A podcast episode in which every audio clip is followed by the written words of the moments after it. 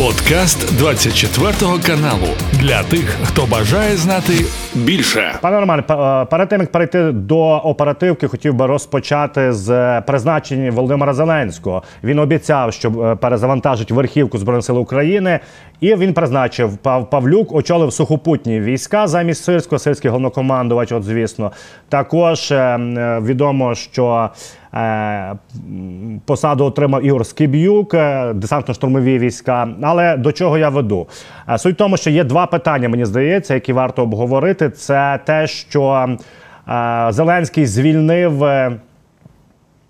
Наєва, командувача Об'єднаних сил Збройних сил України, Сергія Наєва. Що цікаво, Наєв повідомив, що він дізнався про це лише з засобів масової інформації. Тобто топ-посада дізнається про звільнення з, масу... з засобів масової інформації. І також призначення Ігора Плахути керівником, власне, тероборони.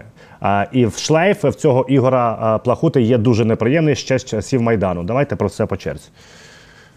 На выходных уволили для того, чтобы меньше было в информационном потоке вопросов. Естественно, на, на, на выходных и никто не обозначал само увольнение как таковое. Понятно, что информационное пространство слили, подготовить.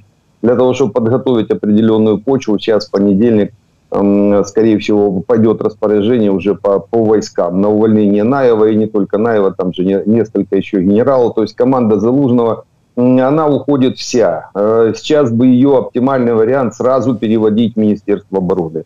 Министр обороны Залужный, его замы от Наева того же, в Шапталы до тех генералов боевых, терять такой боевой потенциал ни в коем случае нельзя, потому что люди десять лет воюют, в динамике понимают все процессы, изнутри все это понимают. Это вот оптимальный вариант, это посмотрите на, ту же, на те же Соединенные Штаты, министр обороны, это Ллойд Остин, боевой генерал, генштаб, то есть прошел все, все ступени карьерной лестницы в войсках, после того, как уволился в запас, а потом в отставку, гражданский человек уже, естественно, стал, возглавил Министерство обороны. Но это вот правильный, правильный ход и правильные действия. Та же самая картина и с нашими генералами боевыми. Лучше бы было на такой, чтобы вот вся команда, она зашла в Министерство обороны. Единственное, что Залужному придется уволиться из армии, чтобы стать гражданским человеком. Но это комиссоваться, скорее всего, там по, по медицине, есть эти моменты, он может уйти в запас, может уйти в отставку, становится гражданским человеком и, естественно, со всем бэкграундом Залужного, с доверием к Залужному со все, всего мира и внутри Украины, естественно, снаружи,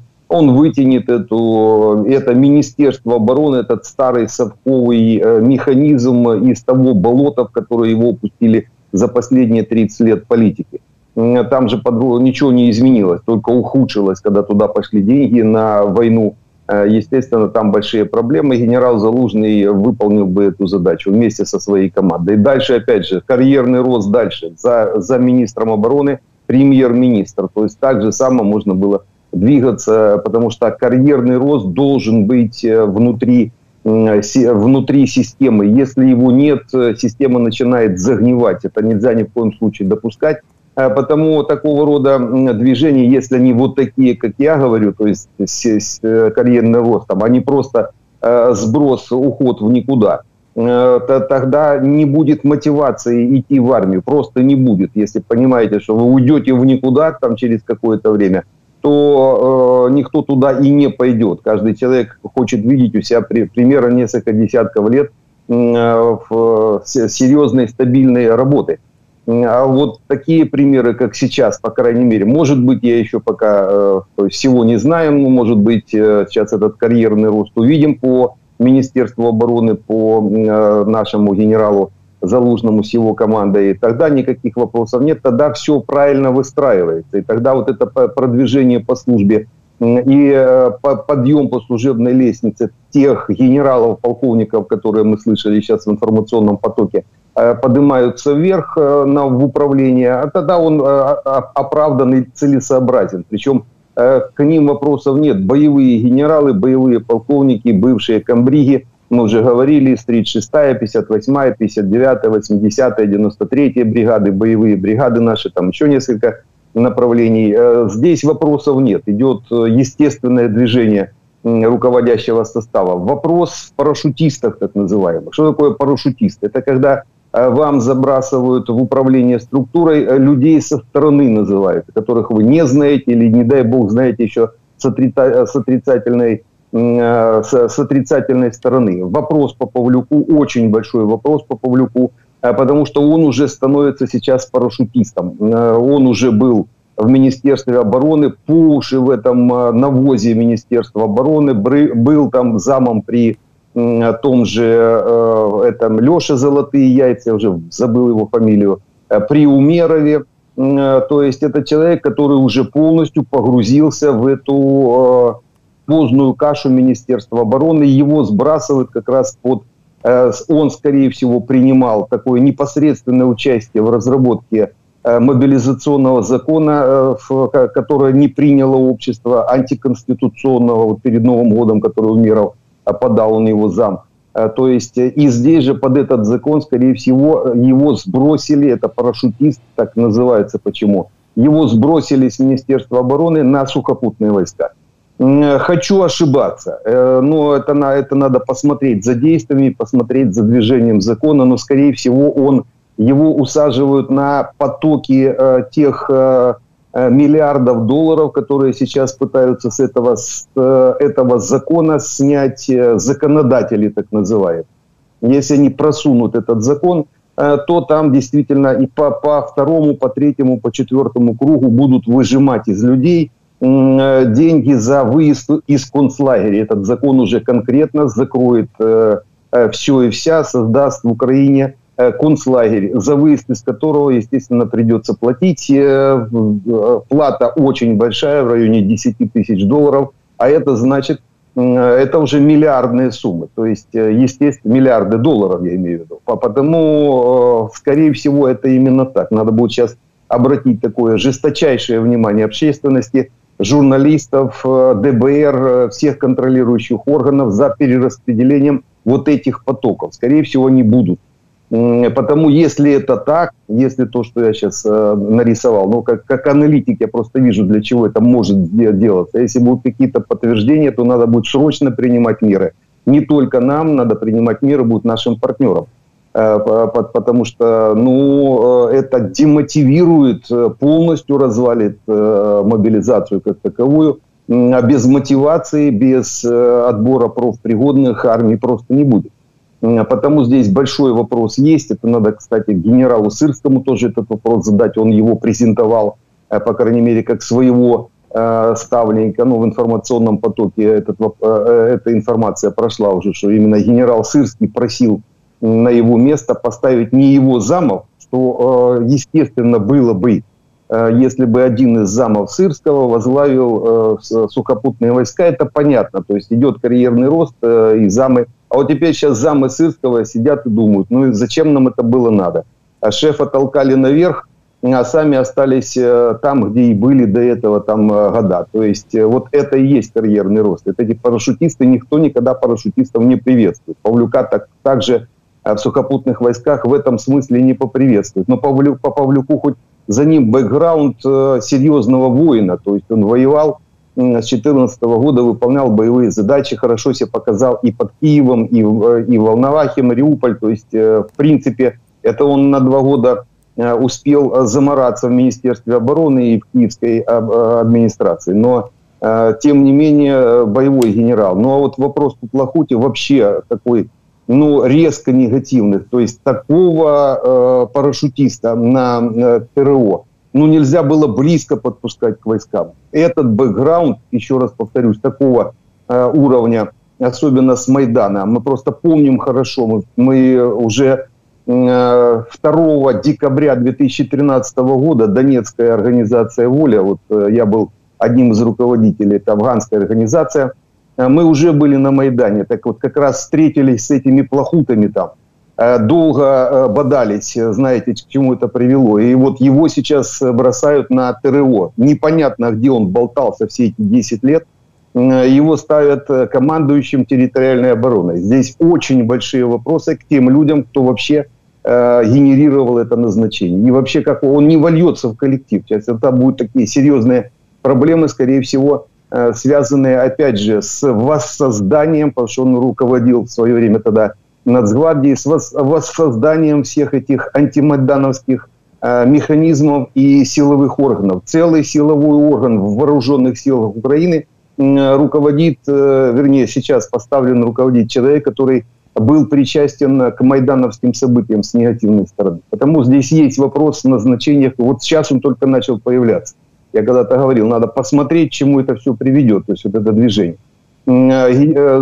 Команда Залужного ушла в никуда, по крайней мере, пока не видим мы назначения этой команды Министерства обороны. Это ладно, Залужный, ему надо стать гражданским человеком, то есть уволиться из армии, а его замы военные не могут в Министерство обороны заходить сразу сходу, ну то есть чуть ли не завтра. И потому этих всех движений не видно, потому со власть, сейчас к власти есть уже вопросы как раз по этому изменению, тем более на линии фронта, ну мягко скажем так, неспокойно, это я пока мягко сказал.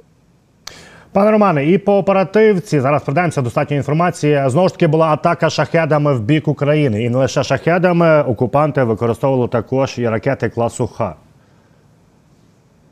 Сьогодні сімнадцять шахедів влетіло, чотирнадцять збили, Х п'ятдесят дев'ять одна шла, теж її збили. Но, тем не менее, шахеди пройшли. Большая беда в Павлограді була, то есть они, даже три шахеда, они э, попали в инфраструктурный объект и довольно-таки проблематично. Потому э, надо, конечно, доводить до стопроцентного уничтожения шахедов и лучше за пределами населенных пунктов. Но мы уже говорили вчера с вами по поводу э, штурмовиков э, с приборами ночного видения, ну то есть с, с прицелами, э, в, теплови, тепловизионными. Это очень важно. То есть прибор прибором, а надо еще прицелиться. То есть, значит, надо прицелы, это да, должен быть прицел, уже интегрированный в систему боевого управления стрельбой в самого самолета или штурмовика. Потому здесь целый процесс, почему один из вариантов это вот Супер Тукана, бразильская Embraer производства, довольно-таки хорошая машина. Надо опять вспоминать забытую тему, мы ее забросили, она в две тысячи девятнадцатом году, она была и была готовность заключать договора с этой бразильской фирмой. Вот пять лет мы эту тему просто похоронили. Надо опять ее возобновлять и двигаться по этому направлению. Тогда, тогда эти штурмовики, они будут уничтожать шахеды на заходе, на заходе в Украину, даже, может быть, за пределами Украины. И это тоже возможно. Потому до того, как они зайдут в Украину, это легкий самолет, легкомоторный самолет с хорошей скоростью, с хорошей боевой нагрузкой.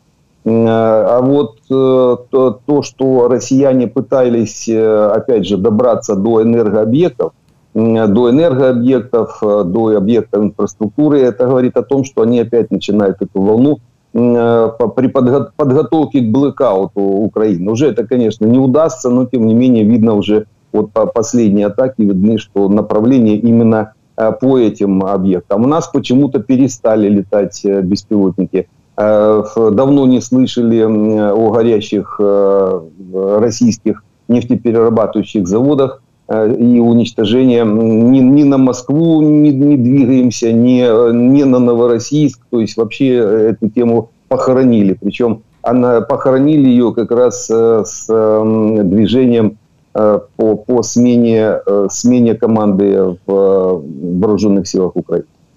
Пане Романе, також є інформація від Повітряних сил України. Речник цих сил Юрій Ігнат прокоментував інфраструктуру для Ф шістнадцять. Він сказав, що, що літаки Ф шістнадцять вже можна було б розмістити на території України. І він нагадав те, що ви розповідали е, свого часу, що в дванадцятому-вісімнадцятому також роках Ф п'ятнадцять вже приземлялися. Тобто, і каже, що робота по е, обладнанню інфраструктури досі триває, але загалом, я так розумію, що ми вже можемо приймати ці літаки. В двенадцатом, по-моему, под Евровидение, в шестнадцатом в Миргороде садились, в восемнадцатом «Чистое небо», в две тысячи восемнадцатом это были учения воздушные в садились Староконстантино, на староконстантиновских базах, летали эф пятнадцать, тогда летчики американские летали на наших самолетах, наши летали на американских самолетах, разбился мой друг вместе с американским летчиком. Закрыли тогда эти учения, но тем не менее в две тысячи восемнадцатом году пара эф пятнадцать была на наших аэродромах, не на одном, на нескольких. То есть, в принципе, у нас готовность по аэродромам есть, причем не по двум, естественно, никто на них держать ничего не будет. У нас несколько десятков аэродромов готовы к принятию эф шестнадцать как минимум в режиме оперативных аэродромов, потому проблем с аэродромами абсолютно никаких нет. Есть вопросы, может быть, связанные с безопасностью, авиационной безопасностью, может быть, с пересброской техники или неготовностью инженерно-технического состава к принятию самолетов. Принять самолет – это одно, обслуживать – это другое. То есть две разные разницы. Есть определенные регламентные работы и расписанные моменты по эксплуатации, обслуживанию самолетов. Мы к, них, к ним еще, скорее всего, не готовы, но, повторюсь, наверное, из-за неготовности инженерно-технического состава. А как только будет полная готовность ИТС и летного состава, я думаю, мы получим эф шестнадцать. Вопрос, правда, в передаче. Почему? Потому что вот сейчас видно все это затягивание, мы уже говорили с вами тоже на эту тему, затягивание принятия финансирования, передачи э, дальних средств поражения, э, серьезных партий вооружений. Видно, наши, наши партнеры затягивают все эти вопросы э, до выборов Путина, то есть до перевыборов, до семнадцатого марта, ну, по своим каким-то геополитическим моментам, скорее всего, пытаясь или, или по договорникам с путинскими э, структурами, либо пытаясь э, как-то Не, не эскалировать до выборов, по крайней мере, для того, потому что осенью выборы тех же американцев, в течение года выборы в Европе. То есть вот такой ченч, который для нас, между ними, который для нас очень сильно бьет. У нас каждый день мы теряем жизни наших ребят, теряем нашу, нашу территорию только для того, из-за того, что наши партнеры предоставляют такой лайтовый режим для выборов Путина. Это проблема. Проблема большая. Нам с этой проблемой еще месяца полтора как минимум бороться.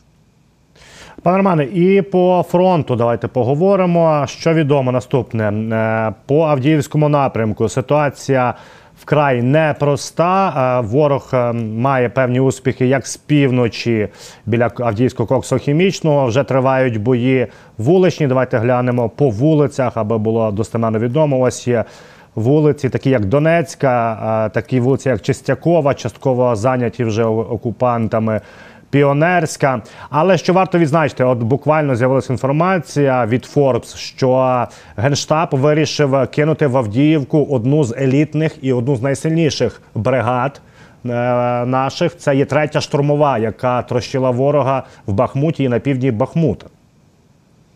Серьезная бригада, руководит э, да, довольно-таки успешный командир, тройка. Мы несколько раз ее стали, ставили в пример. Они правильно подобрали всю систему э, комплектации своих подразделений. Они первыми запустили рекрутинговый центр внутри бригады. Вот то, что я говорю последние как минимум, наверное, год-полтора, э, это то, что надо делать именно в самой бригаде. То есть рекрутинговый центр должен быть не при Министерстве обороны, не при ТЦК, потому что ТЦК должны заниматься э, только силовиками э, Министерства внутренних дел, вообще силовыми структурами э, правоохранительными, при, призывать в армию и запустить э, такое э, э, движение между силовиками армии и обратно, то есть силовые структуры обратно возвращать уже участников боевых действий. Это, это работа ТЦК. А вот э, рекрутинговые, фир, э, рекрутинговые центры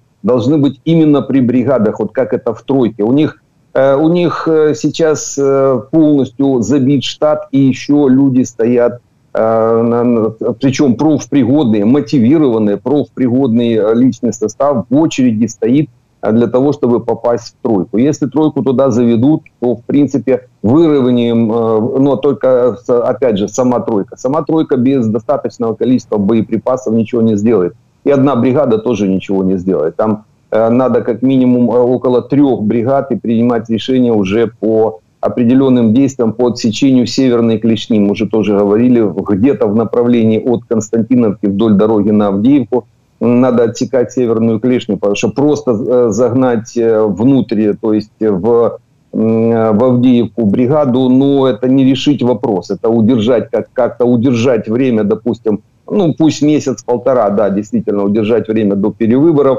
путинских, но это не решает глобальный вопрос. Глобальный вопрос решает вот именно отсечение северной клешни, вот это правильно, вот вы сейчас хорошо показали, по этому направлению, отсечение и возврат на рубеж обороны, который был как раз вдоль этой, вдоль этой трассы Константиновка-Авдіївка. Мы удерживали где-то россиян примерно около восьми, наверное, восемь-девять лет удерживали, то есть там есть довольно-таки неплохие неплохая возможность их удержать. Как раз и проблема Авдіївки началась тогда, когда россияне перешли через эту трассу, э, зашли в Красногоровку, и дальше у нас уже фронт начал сыпаться, не сыпаться фронт, ну просаживаться фронт, э, там до обсыпания фронта еще далеко, просаживаться фронт э, по этому направлению, создав проблему самой Авдіївки. Потому здесь вот такой двоякий подход нужен. Одно дело усилить Авдіївський гарнизон, ротировать обязательно, хлопцев надо вывести, тех, которые сейчас в Авдіївке стоят, заменив их свежими силами. Ну а вопрос о решении самой проблемы Авдіївки, отсечения северной клешни российской, надо однозначно не забывать и готовить эту операцию. Пане Романе, і також по діяннях окупанта в цьому напрямку в Донецькій області окупанти зібрали якийсь от цар-поїзд, довжина його тридцять кілометрів, в ньому налічується дві тисячі сто вагонів, і він, логістика його, от бачимо, від залізничної станції в Оленівці і аж до Волновахи. Що це, для чого це і наскільки це продумано і потрібно? Эта ветка не используется россиянами, то есть она э, мертвая в этом смысле. Они туда загнали где-то около сорока составов. Состав где-то пятьдесят вагонов, вот сорок составов в районе двух тысяч вагонов. И э, перекрыли направление. Одна из попыток как-то создать э, линию Суровикина с помощью еще и вагонов в том числе. Скорее всего, закончились у них пирамидки. У них очень сильная, мощная система, вернее, линия обороны отрыта между Донецкой, Волно... Донецком, Волновахой и Мариуполем. Именно вдоль этой трассы, там трасса э, Донецк, Волноваха, Мариуполь, вдоль этой трассы отрыта линия э, укрепления в, уровня линии Суровикина. То есть у россиян один из вариантов – это про, про уйти с запорожчины, э, запорожского и херсонского направлений. Прекрасно понимают, придут самолеты, мы их продавим, по крайней мере. И вот одна, один из вариантов остановить фронт у россиян, именно вот этот вариант западнее Мариуполя, то есть оставить Мариуполь в оккупированной зоне. И, естественно, не усиляют эту, это направление. Тем более, понимая, что один из, одно из наших таких стратегических действий в этом районе – это выход из-под Угледара. Кстати, как раз на Еленовку, чуть южнее Еленовки, в сторону Тельманова и дальше на, на, на Новоазовск. То есть это с отсечением Мариуполя от России. Это оптимальный вариант. То есть пересечь трассу сухопутную Ростов-Мариуполь и дальше на Мелитополь, на Бердянск. Это как раз в районе Новоазовска. А туда выйти из-под Угледара, как раз из-под Угледара, чуть южнее Еленовки, между Еленовкой и Волновахой. Вот они поставили туда еще и поезд. Довольно-таки перспективное направление по высотам, по движению вдоль Кальмиуса. Там трасса хорошая есть с Донецка на, на, на Новоазовск. То есть э, хороший район для движения наших войск. Это было, скорее всего, один, один из, по крайней мере, наших стратегических э, планов по отсечению, пересечению сухопутного коридора. Ну і по наших союзниках згадаємо, пане Романе, Орбан, знову ж таки, прем'єр-міністр Угорщини, не припиняє видавати одіозні заяви. Він сказав, що Україна повинна бути буферною зоною між Європейським Союзом, НАТО і Росією. Ну, это он тогда собирается нам Кольский полуостров отдать. Нам придется тогда украинские территории, как раз туда Питер, это можно, потому что это ж между Финляндией и Россией, там должна быть Украина, это по логике Орбана, и между странами Балтии и России должна быть Украина. И Беларусь должна быть тогда Украиной. Ну, насколько я это понимаю. Как Орбан говорит, он же одно слово говорит, а дальше не думает. Это, кстати, российские, российские восприятии действительности. Проблема выстроить определенную причинно-следственную связь и логическую цепочку. То есть вот его заявление прямо указывает на то, что нам надо под Орбана подстроиться, то есть освободить Беларусь, сделать ее Украиной, ну и дальше дотянуться до Мурманска. То есть по полосу украинской территории для того, чтобы отсечь, вот стать вот такой буферной зоной между НАТО и Россией. Ну, что сказать, недалекий человек, ну, россиянин, скорее всего, видать, вот эти корни ханты-мансийские, уральские, зауральские у него так внутри э, глубоко сидят и не дают его мозгу развиваться в европейском, э, в европейской парадигме. Пан Роман, також э... попередньо планували, що в районі тринадцятого лютого, десь в цих числах, мав відвідати Україну прем'єр, перепрошую, президент Франції Еммануель Макрон. І він навіть анонсував цю зустріч з Володимиром Зеленським і до цього приурочував передання нам Цезарів, самохідних установок. Але зараз в ЗМІ Франції всі повідомляють, що скасував візит Макрон в якихось цілях безпеки. Дело в том, что безопасность это должна быть одной из первых причин, допустим, или отказа, или вообще непланирования разных действий. Особенно таких первых лиц государства. Что такое президент или, допустим, верховный главнокомандующий? Это не только лицо, это определенный функционал. И, допустим, функционал это некоторые моменты, связанные в том числе, в том числе и с принятием ядерных решений, то есть по применению того же ядерного оружия. Почему? А Франция, у Франции и Европе это одна из двух стран, у которых есть свое ядерное оружие. Это Франция и Великобритания. Это еще у пяти стран, у Турции, Италии, Германии, Дании и Нидерланд, по-моему, или Бельгии и Нидерланд, есть американское ядерное оружие. Но вот у Макрона, ну, грубо, ядерная кнопка у него есть.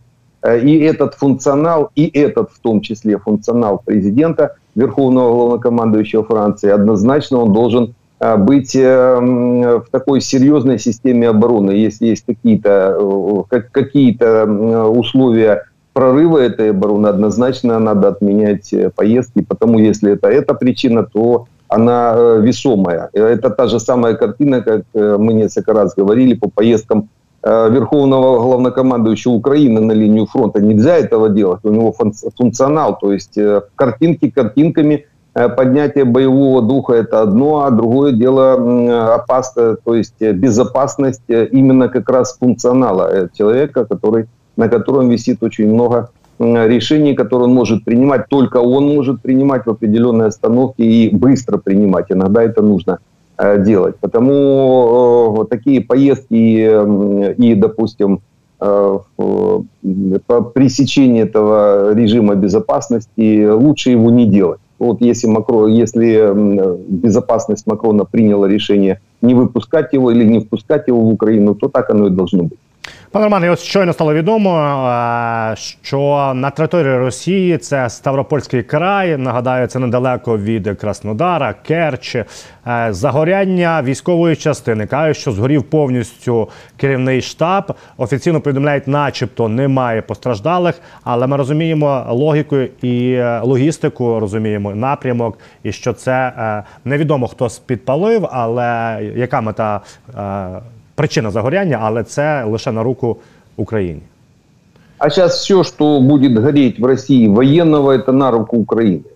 Любой военный объект, который будет выводиться из строя, он однозначно будет, само действие будет помогать нашим вооруженным силам выполнять боевую задачу. Это так называемые синергетические эффекты, потому у нас очень много сейчас друзей по республикам, по национальным кластерам, которые в свое время поработила Российская империя. И они нам помогают. И в направлении на Кавказ, ну уж точно, потому что кавказцы нам помогают. Помогают себе, в первую очередь, им надо избавиться от гнета Российской империи. И помогают, естественно, нам вот так вот опосредственно. Этот синергетический эффект, эффект накопления этих ошибок в российской военной машине, он в конце концов приведет, вернее, даст определенный уже положительный момент для наших войск. Пане Романе, хотів би згадати і кордон з Польщею, тому що знову блокують поляки, фермери, їхня прополітична частина фермерів. Не всі фермери, знову ж таки, не хочу е, е, об'єднувати всіх поляків-фермерів, тому що там є частина проросійська, яка належить до федерації, яка проплачується росіянами, і вони роблять зараз кричущі речі. Тобто ви можете собі блокувати, ви блокуєте, відстоюючи якісь незрозумілі питання, але зараз то вони засипають все землею, шинами, і найкричущіше, вони просто починають зривати замки з машин з нашим зерном і зерно висипати на дорогу. Это вот пресечение россиянами Европы. Несколько лет, а то и больше десятка лет российские агенты заполонили Европе, Европу. Эта миграционная политика европейская, но она дала сбой в этом смысле. То есть они запустили к себе агентов влияния и, получая, естественно, они сейчас пытаются всеми силами как-то помешать развитию нашей экономики. Через, в том числе и через некоторые, некоторые группы и на польском, и на, на других европейских кордонах. Это, у нас это понимание есть, понятно, это не поляки, поляки вместе с нами, народ Польши вместе с нами борется с российской армией, это, это, это без вопросов, то есть большое спасибо полякам за это. Ну а вот так, такого рода проявления, проявление агрессии против украинской экономики, это же, естественно, на руку россиянам, они пытаются раскачивать эту, эту тему внутри уже Европы. Европейцам надо на это обратить внимание, естественно. Один из вариантов, не вариант, а он единственный, депортация россиян из Европы. Депортация, причем всех россиян, согласно европейских законодательств, это все понятно, но тем не менее, надо оставить уже такую задачу. Финны, страны Балтии уже идут по этому вопросу. Украина уже давно понимает, что это такое, потому европейцам надо также становиться на эти рельсы, выдавливать россиян из Европы. Им место за Уралом. Они оттуда выползли из-за Уральских гор на европейскую низменность. Их надо обратно загонять. В Сибирь это их, Китай это... Китайщина – это их вот тема, потому они просто здесь чужие. Выдавливать, и чем быстрее, тем лучше, потому что за россиянами, вот, агентами, потом приходу, приходят уже россияне с оружием, то есть приходит российская армия, Украина – это, это яркий показатель так, таких действий, потому пока не решат вопрос европейцы, эти, эти проблемы однозначно будут. Главное, конечно, этот негатив не распространять на нашу, я маю в виду, наш негатив, не розпространяти на всіх поляків. Пане Романе, Сі Ен Ен продає, що Росія зуміла завербувати до своїх лав окупаційних орієнтовно п'ятнадцять тисяч непальців на війну. Вони кажуть, розслідувачі, що про це кажуть і опозиційні сили в Непалі, і повідомляють наступне. Чому вдається легко завербувати непальців? Тому що Путін же ж підписав закон про спрощення отримання російського паспорта, плюс їм обіцяють орієнтовно дві тисячі доларів на місяць, а це для непальця просто такі космічні суми, зважаючи на їхній рівень життя. Ну і загалом їхній паспорт є одним з найслабшим в світі. Ну от, посмотрите, як делают наші э, враги. Ну, в, в конце концов, иногда у врагу надо тоже учиться, особенно если некоторые логичные действия. Мотивация. То есть они мотивацией, поднятием мотивационных моментов, э, к ним даже не пальцы в строй становятся. Ну то есть, э, вы представляете, если правильно, грамотно мотивировать европейцев, украинцев в том числе, у нас будет та, такая же мотивированная армия. Только начинать надо с мотивации, надо по, по, понимать, не, э, не с концлагеря, э, в, как начала эта власть, которая сейчас строит концлагерь в Украине, а с мотивацией. А потом еще и смотивированных профпригодных отбирать. Вот, вот так надо подходить к этому вопросу. То есть здесь в этом смысле Пу- Путину можно э, пять баллов поставить за принятие решения. Тот закон, который э, они хотели принять э, в России, в конце концов не приняли, мобилизационный, и подарили его нам.